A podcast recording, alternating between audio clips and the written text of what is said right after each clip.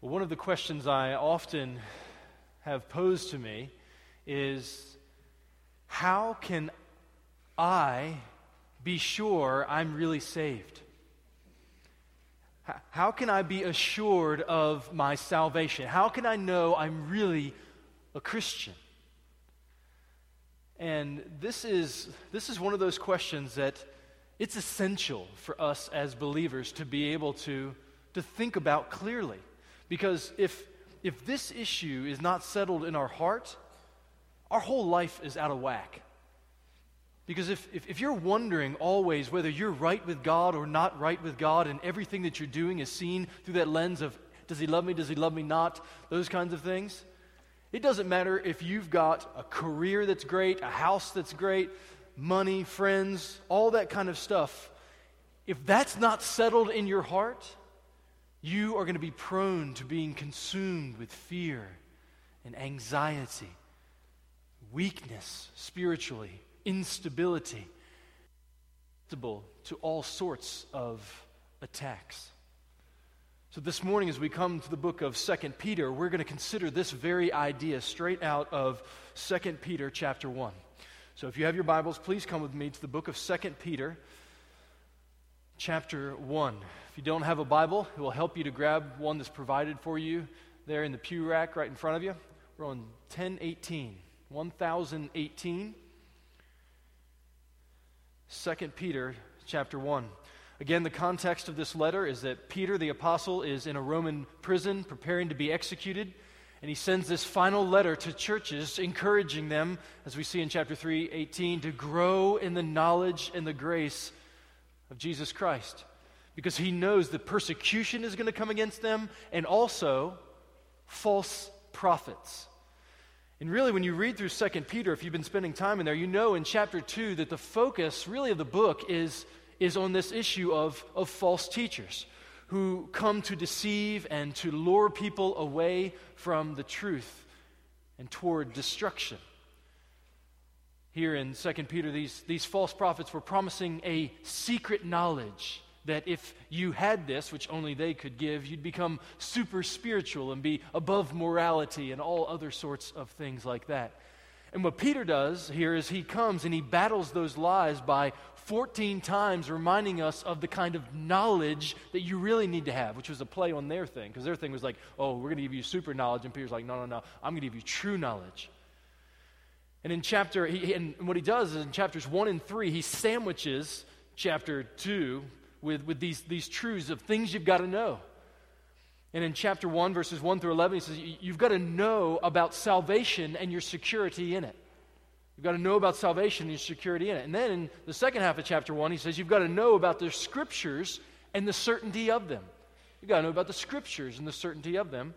And then in chapter 3, he talks about the fact that Christ is going to return, and you can have confidence in that that Christ is going to return, you can have confidence in that. And all of those truths there, he wraps around the presentation of the false teachers to say, listen, these truths are going to guard you. This true knowledge is going to, to hold you fast in the midst of all of the things that are going to try to lure you away. So, in chapter 1, what we've seen so far in verses 1 and 2 is the source of our salvation is Jesus verses 3 and 4, the sufficiency of our salvation, that God gives all things through his divine power that we need for life and godliness. And then last week we looked at the striving that's required by our salvation. That though we're saved by faith, we strive in faith by grace to add to our faith Christ-like qualities. If you look there in 2 Peter chapter 1 verse 5, he says, "For this very reason, Make every effort to supplement your faith with virtue, and virtue with knowledge, and knowledge with self control, and self control with steadfastness, and steadfastness with godliness, and godliness with brotherly affection, and brotherly affection with love. All of those are Christ like qualities that, that God produces in the midst of our, our sanctification. So, so faith is the ground in which these flowers of godliness grow. And those flowers, as it were, the good works, the fruit, they bring glory to God and they bring assurance to God's people. And that's what we're going to see this morning as we look at verses 8 through 11 and the certainty of our salvation. Would you follow along here as I read verses 8 through 11? For if these qualities are yours and are increasing, those qualities he just mentioned in verses 5 through 7. If these qualities are yours and are increasing, they keep you from being ineffective or unfruitful in the knowledge of our Lord Jesus Christ. For whoever lacks these qualities is so nearsighted that he's blind, having forgotten that he was cleansed from his former sins. Therefore, brothers and sisters, it means brothers and sisters, be all the more diligent to confirm your calling and election. For if you practice these qualities, you will never fall. For in this way there will be richly provided for you an entrance into the eternal kingdom of our Lord and Savior, Jesus Christ. So, the main idea I want us to think about this morning is this that God's people have assurance of salvation by considering Christ and considering the fruit Christ produces in us. God's people have assurance of salvation by considering Christ and considering the, sal- or the fruit that Christ produces in us. Now, before we get into this text and walk through verses 8 through 11 a little more closely, we need to get a framework uh, for what we're going to be talking about this morning. So, I want to define a couple terms for you that I'm going to use that I, I hope this will help you. So, first, we're going to talk about being saved, about salvation. What it means to be saved is this the Bible is very clear that people are created by God, that this is God's world, that He made us to know Him and love Him and worship Him in all areas of our life. But the fact is that we've turned away from God and said, God, I don't want you to rule over me, but I want me to rule over me. I want to do what I want to do. And we all do that in different ways. It looks differently. But all of us have that heart posture towards God of rebellion. And because God's a good God, He judges evil, all evil, including my evil and your evil. And because He is the eternal, perfect being, there is an eternal punishment that comes for rebelling against God, which is hell. But in God's great mercy, He sent His Son Jesus, who came and did the exact opposite of what we do. He lived a life that did honor and obey God the Father in all things, though He was God the Son. And then He willingly went to the cross, and there He suffered and died and took the judgment for sinners like us, what we deserved. He took upon Himself. He was then buried for three days.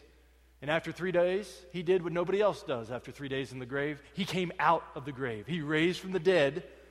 And now he promises that anybody who will turn from their sin and trust in Christ, who will say, I no longer want to rule my life, I no longer want anything else to rule my life but Jesus, that they will be born again, that they are born again, that they are forgiven of their sins and reconciled to God, and then he gives us his spirit to now give us strength to live.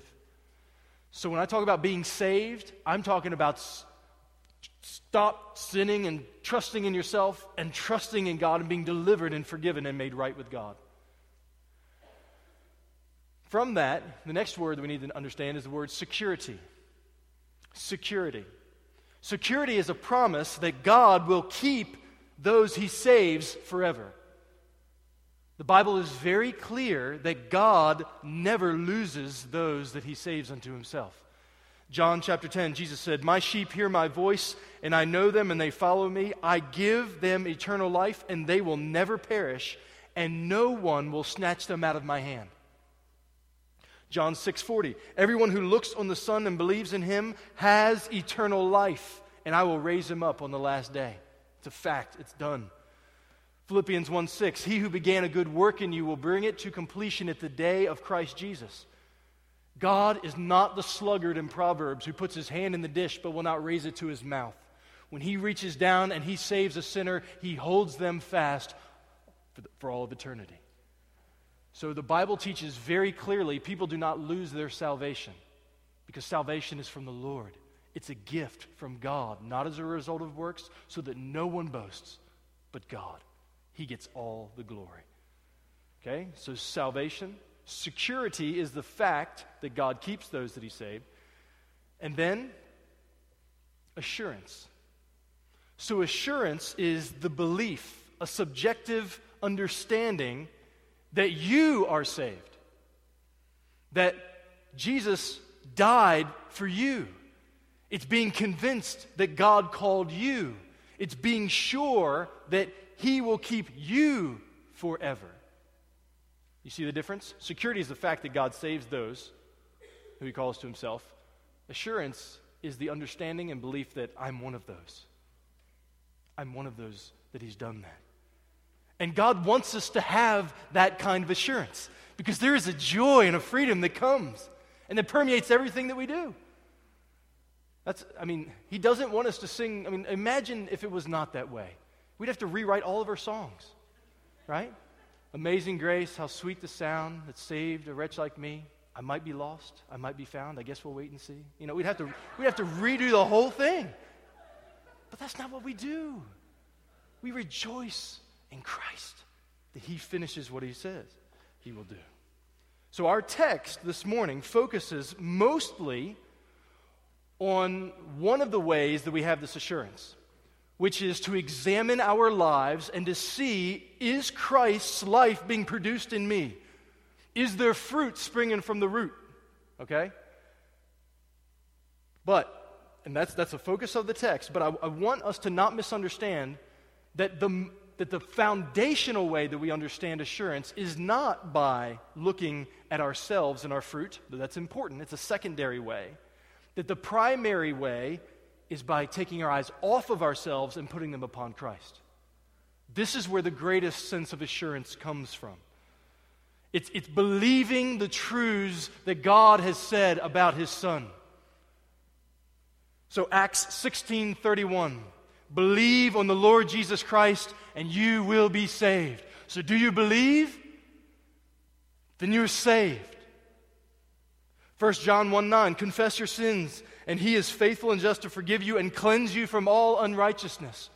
Do you confess Jesus is Lord, the Son of God? He died for sins, he rose from the dead. He's my Lord, I trust him. Then your sins are forgiven. You find assurance. Romans 10:13 Everyone who calls upon the name of the Lord will be saved. Have you cried out to the Lord and said, "Lord, save me. I'm a rebel against you. I no longer trust myself. I trust you. Help me." Then you are saved. If you're calling upon the name of the Lord. Now listen to this. 1 John 5, 12 through 13. Whoever has, present tense, the Son has life. Whoever does not have the Son does not have life. I write these things to you who believe in the name of the Son of God, that you may know you have eternal life. God wants his people to be able to rest assured that they are his. But that last, that first John verse is really important. He who has the Son presently. Great assurance comes from God, for God's people when we say, I have the Son right now. I'm trusting in Him right now. Not when I was 12 at, you know, at camp and I threw my pine cone in the bonfire because I didn't want to go to hell and want them to stop screaming at me. Like, that's not what we look to and say, that's why I'm saved. Not because I prayed a prayer, walked an aisle, got baptized, you know, I have a Baptist SBC tattoo on you. None of that is what saves anybody. What saves people is Jesus. And do you have the Son today? Do you have Him? If so, then there's assurance. I believe amazing and weird things about God that I used to mock and laugh at and scoff at. Praise be to God. That's a miracle primary assurance for the believer comes from pondering Christ and drinking on the promises and saying, I believe, I believe, I believe, recognizing that it's a gift that God has given you, and you rejoice in that gift. Okay? So, God's people have assurance of salvation by considering Christ and considering the fruit that Christ produces in us. So faith in Christ saves us. Fruitfulness in Christ is evidence that we are saved. Fruit gives light, I'm sorry, root gives life, fruit proves life. Root gives life, fruit proves life. Right? Now, as we're looking to Christ and drawing strength, striving to add the virtues of chapter 1, verses 5 through 7, that list that we looked at l- last week, which is a sampling of Christ like characteristics, all of those things are that which Christ embodied fully. Because as we strive and we add these things and we see these things being produced in our life, it gives assurance. Look at verses 8 through 9. And by the way, if you're looking for points this morning, there's no points. We're just going to walk through and meditate, okay? So just, just hang on. All you note takers, Jesus still loves you, but we're going to do it a little different. Verses 8 through 9, okay? For if these qualities, verses 5 through 7, are yours and are increasing, they keep you from being ineffective or unfruitful in the knowledge of our Lord Jesus Christ. Whoever lacks these qualities is so nearsighted that he's blind, having forgotten that he was cleansed from his former sins. So, after challenging us to strive toward adding the Christ like qualities in verses 5 through 7, he now gives a promise of protection. If these qualities increasingly mark your life, you're never going to be useless or unfruitful for Jesus. Now, what does that mean, and why is that important? Uh, what that means is, let's first think about this, this word ineffective. Ineffective, right? You see it there in, in verse 8. This is the opposite of everything that we saw in verses 5 through 7. It's where someone, because in 5 through 7, someone is zealous and is making every effort to supplement their faith. But rather, here, the word ineffective means they're, they're idle. They're lazy. They're indifferent. The same words used in Matthew chapter 20 of an unemployed person who's doing nothing. said, going out about the third hour, he saw others standing idle in the marketplace, just hanging out. Paul uses it in Titus chapter 1, quoting one of the, the, the, Cretan prophets. He says, One of the Cretans, a prophet of their own, said, Cretans are always liars, evil beasts, same word, lazy gluttons. Lazy. And then in James chapter 2, the word is used to describe an unbeliever. Faith apart from works is useless. Someone who says they have faith but have no works, James says it's dead, and that faith is useless. It's ineffective. It's the same word. It's very interesting because all the way through here in 2 Peter, Peter uses language about Christians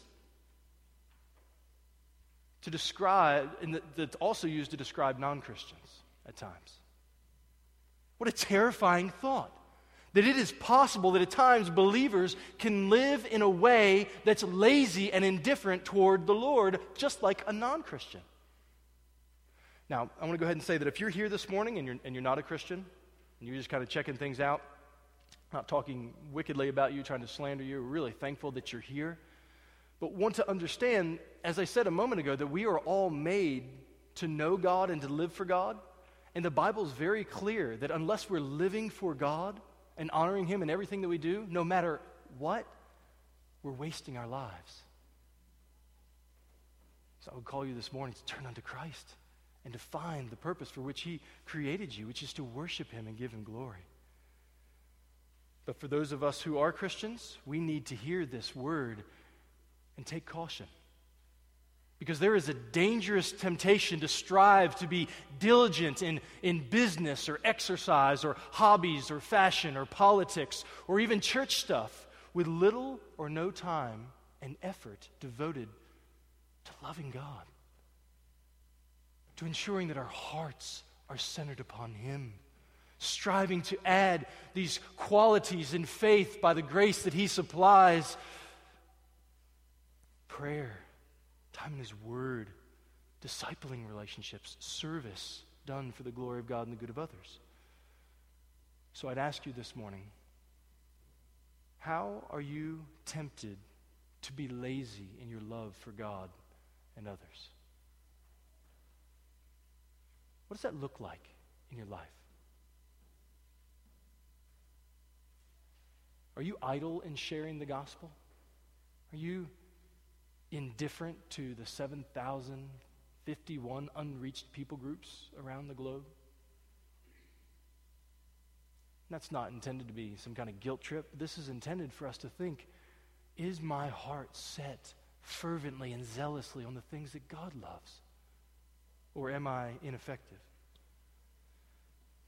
And though every Christian has seasons of laziness toward the Lord, we should never be satisfied in them, but we should be terrified by them. Because as we work through this list, you've got to realize there are some people, as we heard a moment ago from the reading in Luke, there are some people who think that they are born again, who think that they are Christians when in fact they're not. And their, their worklessness, their fruitlessness, their laziness testifies to that. And then there's also some of us who indeed are born again, who, who are dry right now, might be a word. As we work through, we pray that God would give discernment as to which one you are. The other word that he uses here is, is unfruitful. It's also the opposite of the verse, virtues there in verses 5 through 7, where people in, in 5 through 7 show this, this, this striving to get this fruit in their life, leaning upon the Lord. God, would you produce these things in me? But instead, here, speaks of them being unproductive, barren, sterile are the same kinds of words. It's used in Titus 3:14. He says, "Let our people learn to devote themselves to good works, so as to help cases of urgent need and not be unfruitful." Christians are to be marked with growing love for the needy, for the oppressed, for those without just like Christ, who displayed his love for we who were needy in our sins. And then, terrifyingly, the same word is used in Matthew 13 of people who hear the gospel are just too busy with other things. He says, As for what was sown among the thorns, that's the word going out, this is the one who hears the word but cares of the world and the deceitfulness of riches choke the word, and it proves unfruitful. It's a picture of someone who's had a spiritual experience. And God just said, Listen, I gotta get my, I gotta get my life together. I'm gonna get in church. And you show up and you're like, Yeah, that's some good stuff. I need to do that. I'm excited. I'm gonna get a Bible. I'm gonna, yeah, I'm gonna do this. I'm gonna do this. And then, and then life starts happening. There's games to watch, there's vacations to go on, there's stuff to do, there's money to be had, there's this, there's that, there's this. And the next thing you know, they've fallen away and are unfruitful. Now, I want to say this that Christians can have seasons of unfruitfulness. Christians do have seasons of unfruitfulness. But unfruitfulness should serve as a grave warning to us. If we see this in our lives or other people are helping us to see it in our lives, we should not find comfort in, yeah, well, I prayed a prayer. Yeah, well, I did this. Oh, yeah, well, I, years ago I did a bunch of stuff for Jesus, but now I'm, I'm on vacation for Jesus. You know what I'm saying? Like, there's none of that. Like, there's not comfort in that. Do you have the Son today? How is that being shown today in your life? because we need to hear this warning that comes with this. Listen to Hebrews chapter 12 verse 14. Strive for peace with everyone and for the holiness without which no one will see the Lord. There is a very real practical holiness that is evidenced in the lives of believers that proves that you are indeed born again. So when you see unfruitfulness in your life, or a friend helps you to see barrenness, don't be content with it or don't be offended by them. Actually the most loving thing that somebody can do is to come alongside you and say, hey, just want to check in see how you're doing. I feel like things, something seems to be missing. How are, how are things going in your walk with the Lord? Would you say your heart's warm toward Him or, or cold toward Him right now? What kind of fruit do you feel like He's producing in your life? Ask God to make your heart be alarmed by apathy. If you see yourself apathetic to commands that come If every week you're like, yeah, I should do that, but then nothing changes all week long, that should terrify you. Do not grow comfortable being in a church where there's truth taught if truth is not being, you're not striving to apply it. Do not be hearers of the word only, but doers as well. Truth is to change us. Apply this promise. Verse 8. If these qualities, verses 5 through 7, are yours and are increasing, they keep you from being ineffective and unfruitful. Do you hear that? There's a promise right here that idleness and fruitlessness can be choked out by possessing and progressing in these Christ like qualities. You want to choke that stuff out. How? Possessing and progressing in these Christ like qualities. Now, he says, if these qualities are yours, it's a strong word, it means permanent possession. One translation renders it, if these are really yours. And also, it's in the present active. Active means it's something you're doing, present means it's happening when? Now. Are you actively right now doing this? Not, you know, I was in G- junior high, I used to crush it for Jesus, but, you know, I've kind of not do that anymore. People do that. Like, people do that, and they find comfort in it. No. So, so the best thing, so, so try this today. There's no evening service after community group, when you're out for lunch, take a snapshot of the last month of your life. Like step back, pull out your Google Calendar or your journal or whatever you do stuff, and, and think about the last month of your life. Pray for God to give you insight and help you to think through questions like this Are you currently displaying kindness to cruel coworkers? Is that currently marking your life? Are you presently striving to be a peacemaker among friends and family? Is that what's marking you right now?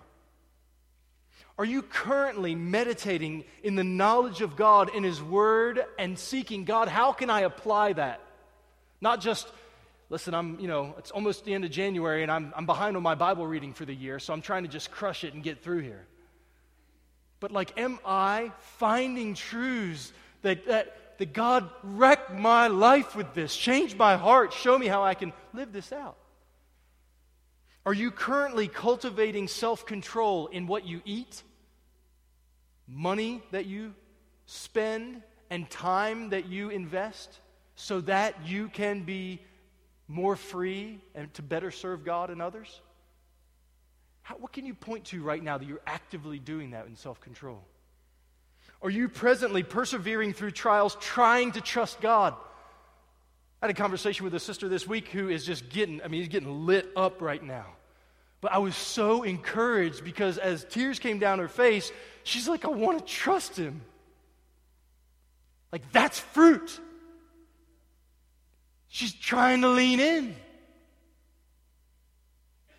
Is that marking you right now in the midst of your troubles and your persecutions? That's fruit. There's assurance in those teardrops. Presently nurturing brotherly affection for one another. Are you striving to love people? Not just get along with people and put up with people, but like, I want to. I want to know I want to know what's going on in your life and I want you to help me with what's going on in my life. And are you presently showing love to people who can't repay you? and extending forgiveness to people who don't deserve it, as it were. Present active. Possess these things. Do you have those? Snapshot of your life right now. Peter says if you possess these Christ reflecting, spirit supplied evidences of grace, be encouraged. Be encouraged. Because that's not natural stuff. But he says not only possessing, but also progressing, right? These are yours and are increasing. The word here, it's an interesting word. It means to have in abundance, more than necessary. Is there more than enough evidence in your life When people bump into you, they're like, man, I got some Holy Ghost on me. Or however, you know, I mean, like, do they, do they notice when they're around you? Not, they might be a Christian. I mean, maybe. Was it, was it Carol Glover's funeral last week? sister from Capitol Hill Baptist Church. And listen, there were Christians and non Christians up front testifying about fruit. They might not have known what words to say, but they were pointing to this woman knew her God. It was just evident. There was no denying. You get near her, you're like, oh, she's joyful. Something happened to her. That was her life. And you don't have to be an extrovert to do that. She was quiet. She just loved the Lord. And when the, when the Spirit of God is in you and He's producing fruit, it comes out of you.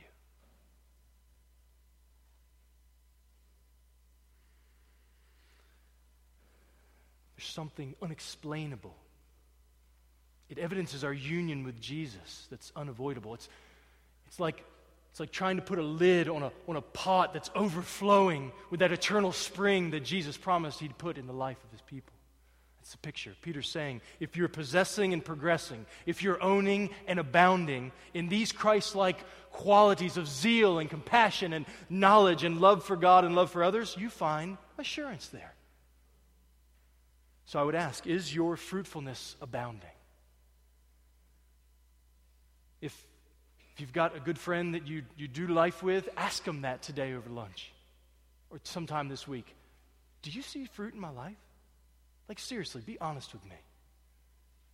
If you're married, like you've got a, a live in helper, critic, whichever way it's going to go, like it's, it's good. Ask. Say, all right, I ain't going to be mad. I promise. I'll still get you something for Valentine's Day. Just tell me the truth. Am I, do you see fruit of Jesus in my life? Would others testify of you growing in Christ likeness? Generosity sacrificial love, mercy. Does the mercy that you received, is it flowing out and abounding to others? Now, I want to remind us, we began here, but these virtues are not things that we just muster up. This is not like, you're right, I'm going to get it together and I'm going to, I'm going to do this. No, it doesn't work like that. It can't work like that. These are supernatural, just things that God is doing in your life.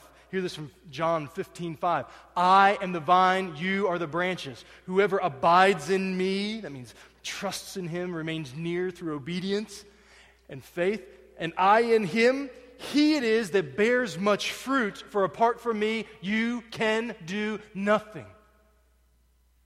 The fruit of our sanctification flows from the root of our justification, of whom Jesus is the vine.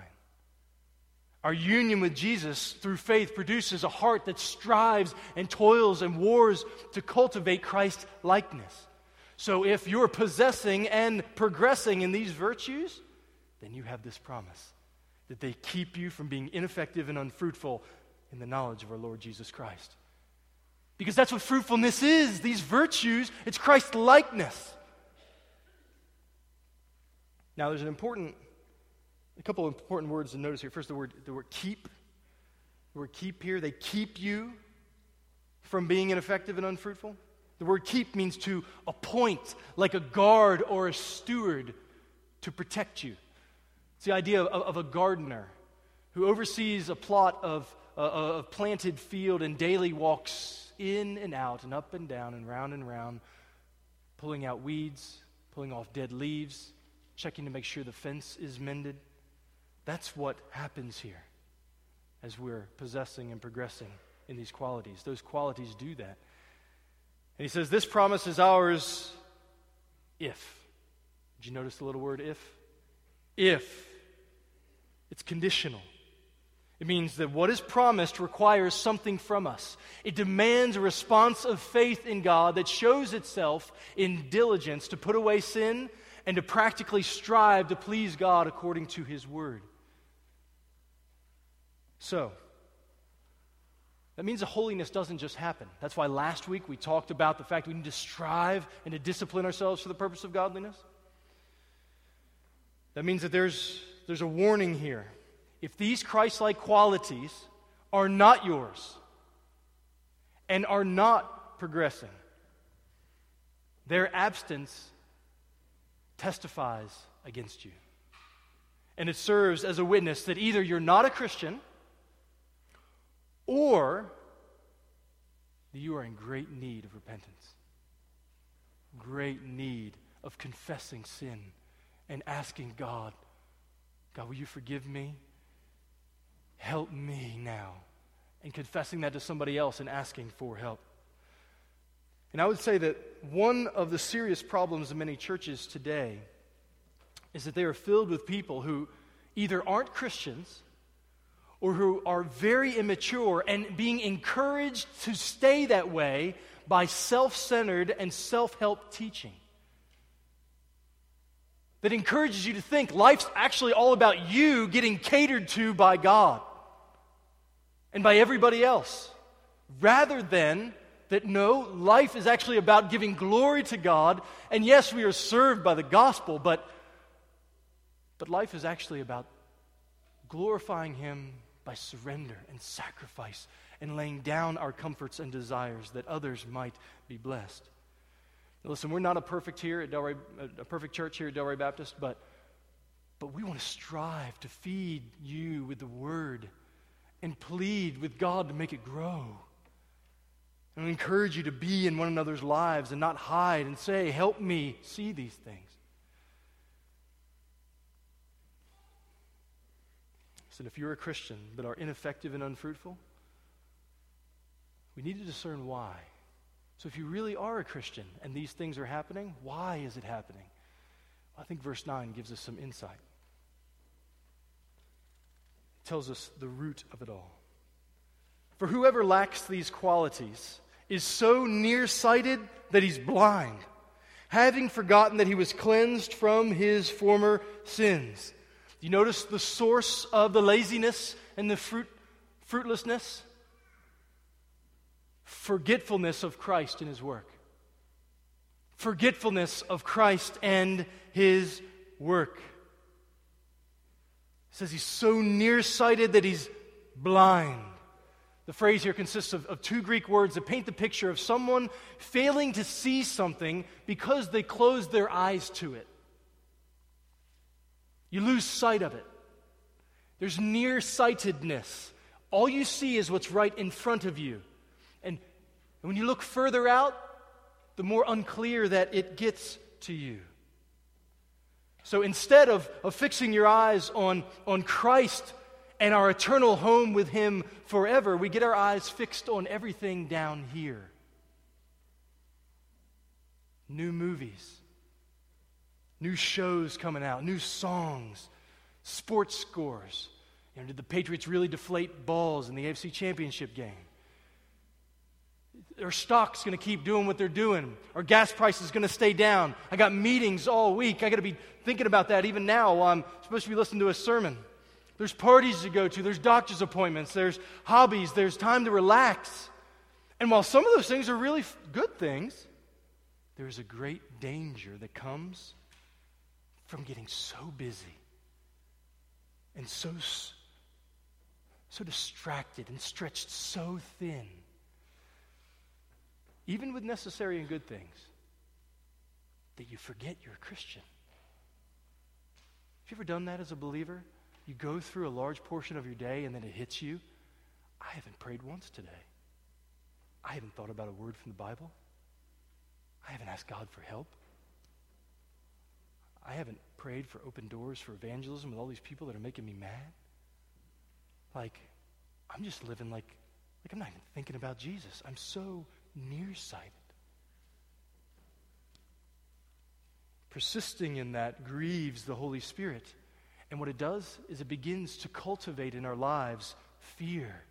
If you're a Christian, it cultivates fear and anxiety and, and instability and proneness to sin. And then, when you do lift your eyes to try and see eternal things, things are so, so cloudy, they seem so far away. The Bible and all that stuff, it just it seems kind of irrelevant now, kind of unimportant. to everyday life, and it begins to become a justification for, for sin.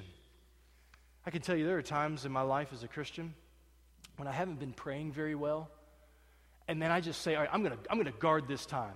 And I shut off my phone and close my computer and lock my door and sit down before the Lord and say, Lord, I'm going to stay here for 30 minutes or whatever it may be, and I'm going to pray. Help me. When you're done that time, you just think, what have I been doing? This was so sweet for my soul. This is so refreshing. What in the world have I been doing for the past weeks? You begin to see clearly a trail behind you of small compromises or some big ones. Let me say it to you this way all sin begins with forgetting about Jesus and what he's done for you. All sin begins with forgetting about Jesus and what he's done for you. We close our eyes to the fact that on the cross, he purchased for us freedom from the corrupted treasures that we're chasing after.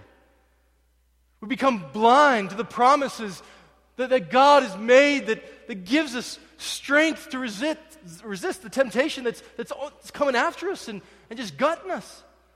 We become short sighted of our, our heavenly calling. We grow apathetic toward Him.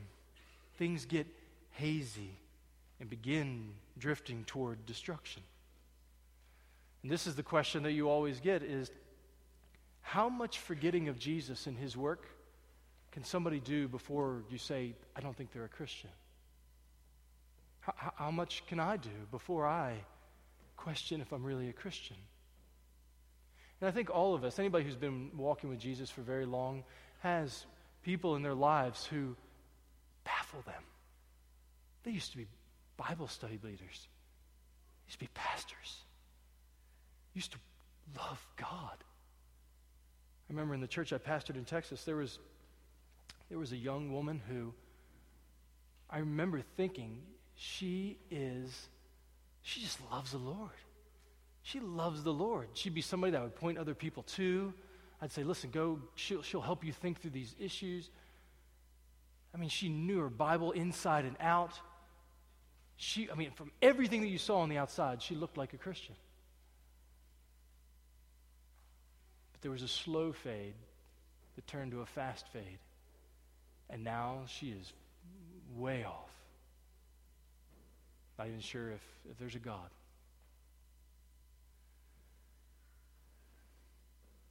People would ask, is somebody like that a Christian?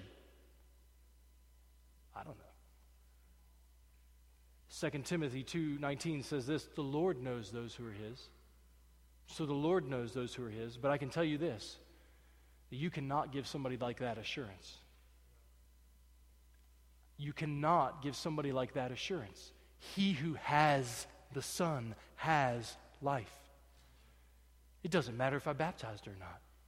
It doesn't matter if she was a member in our church or not. It doesn't matter if she was the best Bible study leader on the planet. It doesn't matter. Assurance comes from presently possessing the Son and exhibiting fruit in his life and from his life in us. Now, does that mean you can't look to the past and see all the things that God has done and be encouraged by that in midst of hard days? Of course it doesn't mean that. But those past gone faithfulnesses of God are intended to warm present faithfulness today that we might repent and press on toward Christ likeness. Peter wants us to avoid these kinds of questions in our lives for the glory of God and the good of our souls. He's saying, don't be so short sighted that you close your eyes to the treasure of your blood bought identity. Don't ignore the imperishable inheritance stored up in heaven for you, purchased by the blood of Christ. Don't dismiss the daily call to draw near. And this is where I want to encourage us a warning, okay? I want to encourage you and, and me Don't check out when you hear the gospel message. Guard yourself from saying, Yeah, yeah, I've heard that a thousand times, but tell me what it means for me. plead that God will help you to never get over the glory of the gospel message. You're in a church where you're going to hear it. I mean, everything that we do is intended to be centered around the gospel. Every scripture that we read, every prayer that we pray, every song that we sing, every sermon that we preach, we intend for the gospel to be really clear in all of it. And the reason is because the gospel isn't just for non Christians. So if you're not a Christian here today, hear the good news that if you come unto Jesus and repent of your sins and trust in Him, you will be saved. But you know what? Christians need that gospel every day as well. To be reminded that it's not my strength, that I'm still broken and needy and weak, and I need Him. Oh, but there's grace for sinners. That's all Jesus deals with, our messed up people. You see, there's a forgive, forgetfulness that is fatal to the soul, but there's a remembering that renews your strength. 2 Corinthians 3:18 as we with unveiled face behold the Lord of glory, we are being transformed from one degree of glory to another. Turn your eyes upon the Jesus of the gospel and say, Thank you. So when you hear it preached, say, God, help me to believe that. God, make me love that. Give me help, Lord. An assurance of our salvation, in one sense, flows from being able to look at our lives and have others look at our lives and say, I see Christ's glory being formed in you. you, you you're, you're messed up, you struggle, but there's, there's a different degree of glory today than there was two years ago. This is another, just a little word of encouragement. I remember when Jason Seville here, was, he said this. It's good to take your temperature every day, spiritually, but sometimes it's better to take your to not take your spiritual temperature every day and to step back and say, Where was I five years ago? What has God done in my life over the past five years? Or if you just become a Christian, asking God to show you what were you saved from and help me to never forget that. But, but look and say, What progress has He done? Asking old friends, What have you seen God do in my life? That helps. But when virtues are lacking, so many questions must be asked. Why is there no fruit? Why are you only able to see the sins of other people and not your own? Why in the world will you not get rid of your TV and the internet on your phone when it's killing you with pornography? What, what is that? Jesus says, cut it off. Why are you so resistant to obeying Jesus? Why, why are you thinking gossiping is okay? Why are you spending money with no eternal consideration? Why are you avoiding evangelism? Why are you neglecting prayer? Why does God's word never opened and partaken of in faith and asked to be changing you? Why are you not making time for deep relationships and accountability? What is happening in your heart? When fruit's lacking, those kinds of questions are needed. Delray Baptist Church, may we never be content with allowing ourselves or each other to settle for being unfruitful. May we never be lazy for the Lord. This, by the way, is one of the reasons that we value church membership here. So, church membership it is saying, listen, I'm a believer in Christ, and I want to help you guys to heaven, and I want you to help me to heaven. I want you to help keep me accountable, and I want to help keep you accountable. I want you to help make sure that I'm not ineffective and unfruitful. I need eyes on me. And I want to help you to not be ineffective and unfruitful. That's what we pray that God will do here, that He will create a culture where we have relationships that mean something. Pray to that end, sacrifice to that end, plan to that end. Because just showing up on Sunday morning being like, yeah, that's what I'm talking about, and then going home and it not changing anything about our lives or one another's lives, in one sense, is, is wasting what God's giving us. And it's going to take sacrifice. We live in a very busy, busy place. If you need help thinking through that, the elders would be glad to help look at your schedule and think, how can we do this better? Or if you know you're in a particular season where you're like, I'm about to be just clubbed for the next three months, help me. We need to know that so we can pray particularly for you. Please.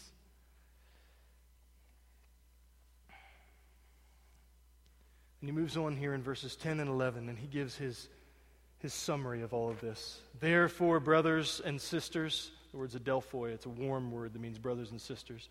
Be all the more diligent to confirm your calling and election. For if you practice these qualities, you will never fall. For in this way there will be richly provided for you an, an entrance into the eternal kingdom of our Lord and Savior Jesus Christ. So Peter concludes his teaching about assurance with this challenge to be all the more diligent. It's that same kind of word, not the same word, but the same kind of word that we heard earlier. It means to be, to be eager, to do your best to confirm your calling and election, to make sure that you're believers. 2 Corinthians 13:5 says very similarly, examine yourselves to see whether you are in the faith.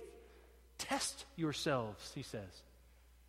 Do not be deceived, but examine your election.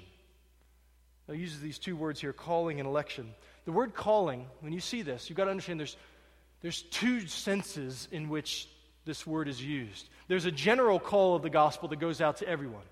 God has commanded all people everywhere to repent. And then there's a specific call this is the call of the elect. This is the call that God's people are longing to know yes, that really happened. It's the call of those whom God has mercifully set apart to love Jesus and to be loved by Him forever. It's a call that doesn't come to the ear, but to the heart. It says, like it did to Lazarus, Come forth, awake, O sleeper, rise from the dead. Behold Christ and believe and we step forth in faith from the grave of our spiritual deadness and be united with Christ and walk to be conformed in his image. This, this idea of, of the elect, hear this from Romans chapter 8. It says, Those whom God foreknew, that means he knew them in eternity past, that's the elect. He is also predestined to become conformed to the image of his son. That's all the stuff we've been talking about. That's what happens in the life of a believer, that we're being conformed in the image of his son. Those whom he predestined, he also called. That's what happens when we were born again. He calls to us. Those he called, he justified. Those he justified, he also glorified. That's the finishing of our salvation that will happen when he returns. This calling to salvation has happened to every Christian. God's Spirit has made them to believe the gospel. And how we experience that calling, it's, it's really different for everybody. Some of us can't remember a day when we didn't remember hearing his voice and believing it. That from our youngest days, I was like, I just always believed. And then others of us had these radical conversions that were just like boom, and like, yeah, I definitely had, had believed lies for so long that I was aware of, and now it's this. But the good news is that you don't need some kind of radical conversion to have great assurance. What you need is Christ. You need to know that He is who He says He is. And you need to believe what He says to believe. So, do you believe that Jesus is the Son of God? Do you believe that Jesus died and He rose for sinners? Do you believe Jesus is the greater Savior than you are a sinner? Do you believe in Him? Do you desire Him to forgive your sins? Well, hear this promise that everyone who calls on the name of the Lord will be saved. If you've called upon the name of the Lord, then you can rest in those promises. You confirm your calling and election by looking unto Christ and believing, saying, God, I believe this. Help my unbelief. And then we examine our lives and say, Where's their fruit? And we never do that alone. We always do it in the context of community. Help me see, is there fruit?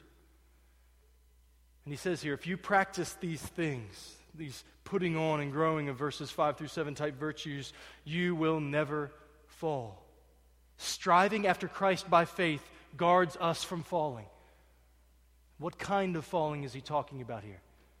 He's talking about falling away from Jesus. Being like those in 1 John 2:19 who went out from us because they were not of us. Meaning they weren't Christians. That's why they left from being, guards us from being like Judas, who went out into the night and forsook Christ. Keeps us from falling like those in Hebrews 6 who once looked like believers but proved that they were not by falling away. May that not be any of us. Well, how can we be assured that it isn't? Well, you cling to Christ by faith and ensure that your lives are filled with fruit of love and praise and prayer and hatred for sin. And when you see it lacking, you cry out to God for help. And he says that by doing this, verse 11, in this way, there will be richly provided for you an entrance into the eternal kingdom of our Lord and Savior Jesus Christ. May we not be a people who are so short sighted that our greatest hope is not being with Him forever. Plead, when you read through the New Testament, what mark them with an urgency, an urgent awareness that Jesus could come at any moment and that we could enter into His, his land where there's no more striving, but a land of rest. That land where Jordan rolls in front and we walk in to our heavenly home. Is, is that your great hope? How often do you think of the second coming? How often do you just meditate on Revelation 21 and 22 and the beauties of the other land?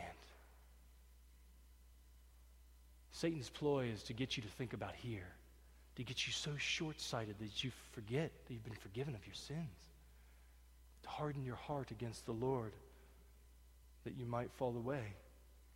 But he says, may we not be of that kind. I want to give you just a final couple comments here before we close. I want to say that if you doubt your salvation this morning, well, first let me say this. If this morning you have become aware that there are serious issues in your life, and first of all, that you're not a Christian, I want to encourage you. Today is the day of salvation. All of these promises that you have heard can be yours today if you will trust in Christ. Come unto Him. It's the greatest hope that any of us have.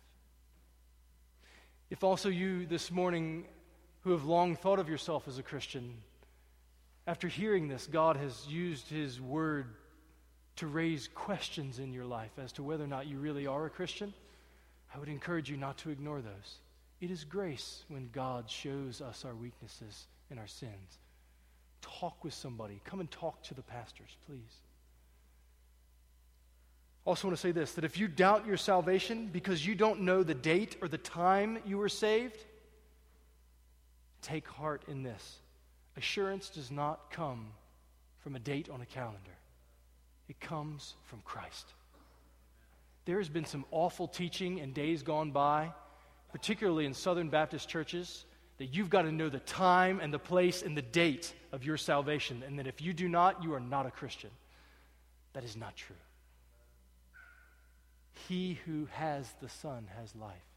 He who does not have the Son does not have life. There is no requirement of God that you know the date on which you were saved. Only do you know that Christ is the Savior. Another thing is this if you doubt your salvation because you think that your sins are too many or too bad to be forgiven, take heart in this. Jesus is a greater Savior than you are a sinner. You've got to know that. No matter where you've been or what you've done, the blood of Christ is greater than it all. He cleanses the dirtiest of sinners. In this room, there are some dark things that have happened. But Christ forgives. And he cancels your debt as far as the east is from the west. And I heard one pastor say that, that when we dismiss that fact, that Jesus is a greater Savior than we are a sinner, we crown the devil king because he's the accuser and the liar who says that you're beyond grace. But when Jesus says, No, you're not, come unto me, all you who are weary and heavy laden, and I will give you rest. When he says, I call my sheep and they come, there is salvation. So you are not too far gone. I also want to say that if you desire to test and examine that you're in the faith, I want to encourage you to read through 1 John. So, a good exercise this week for you would be to spend some time in, in the epistle of 1 John. The whole thing is written, intended that you can know that you're truly the Lord's. And he marks out quite a number of tests in there, which I decided not to include this morning for sake of time. But I encourage you to read through 1 John, not by yourself, but with somebody else. Roommate, friend, fellow member here at the church, spouse if you're married. And read through and discuss the things that you see. And write down questions that you have. Your pastors are here to help you. So, by the way, this is one of the things we want to do as pastors. We want to help you understand the Bible. So, as you're reading, if you find questions, like send emails or set up lunch appointments. We want to help you understand. We don't know everything, but we're glad to help. And then finally, when you doubt,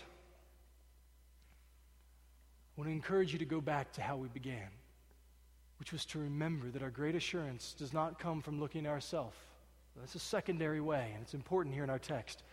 But assurance comes from considering Christ, the one who is the anchor for our soul. Consider him to be your righteousness. Plead that before God. Listen to this from, from John Bunyan, brother from the 1600s, in his, his story about his conversion called Grace Abounding to the Chief of Sinners. He said this. This is about his conversion. He says, One day as I was passing into the field, this sentence fell upon my soul Thy righteousness is in heaven. And with the eyes of my soul, I saw Jesus at the Father's right hand. And I said, There is my righteousness. So that wherever I was and whatever I was doing, God could not say to me, Where is your righteousness? For it is always right before Him. I saw it is not my good frame of heart that made me righteous, nor my bad frame that made my righteousness worse. For my righteousness is Christ.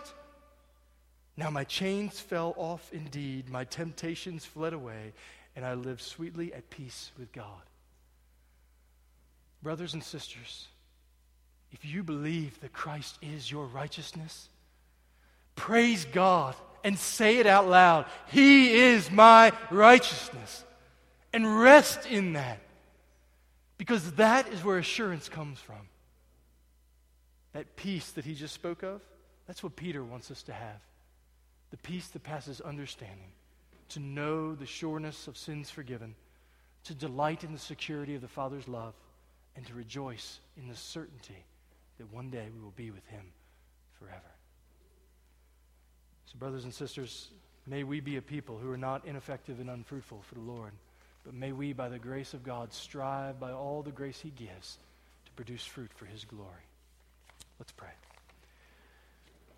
Father in heaven, we thank you for your word and pray that this morning you would use it to open our eyes and behold Christ. And that if we are far off in sin and do not know him, that you would draw us near by your Spirit and awaken us to see Christ as the one who took our sin and now gives his righteousness. Pray, Father, that if we are Christians who are struggling this morning, that you would, you would help us. You would meet us where we are and give us grace to repent and to trust in you. And that, God, you would revive our hearts. And Father, we pray that if we're in season of fruitfulness, oh, that you would, you would help us to persist in that, and that you would bear much fruit in our lives and receive much glory. Father, we pray that there would not be one person in here today who one day we would say, I just don't know about them anymore. God, might you guard your people for your glory. Mark this church by faithfulness and joy in the assurance of Jesus. We prayed in his name. Amen. Our final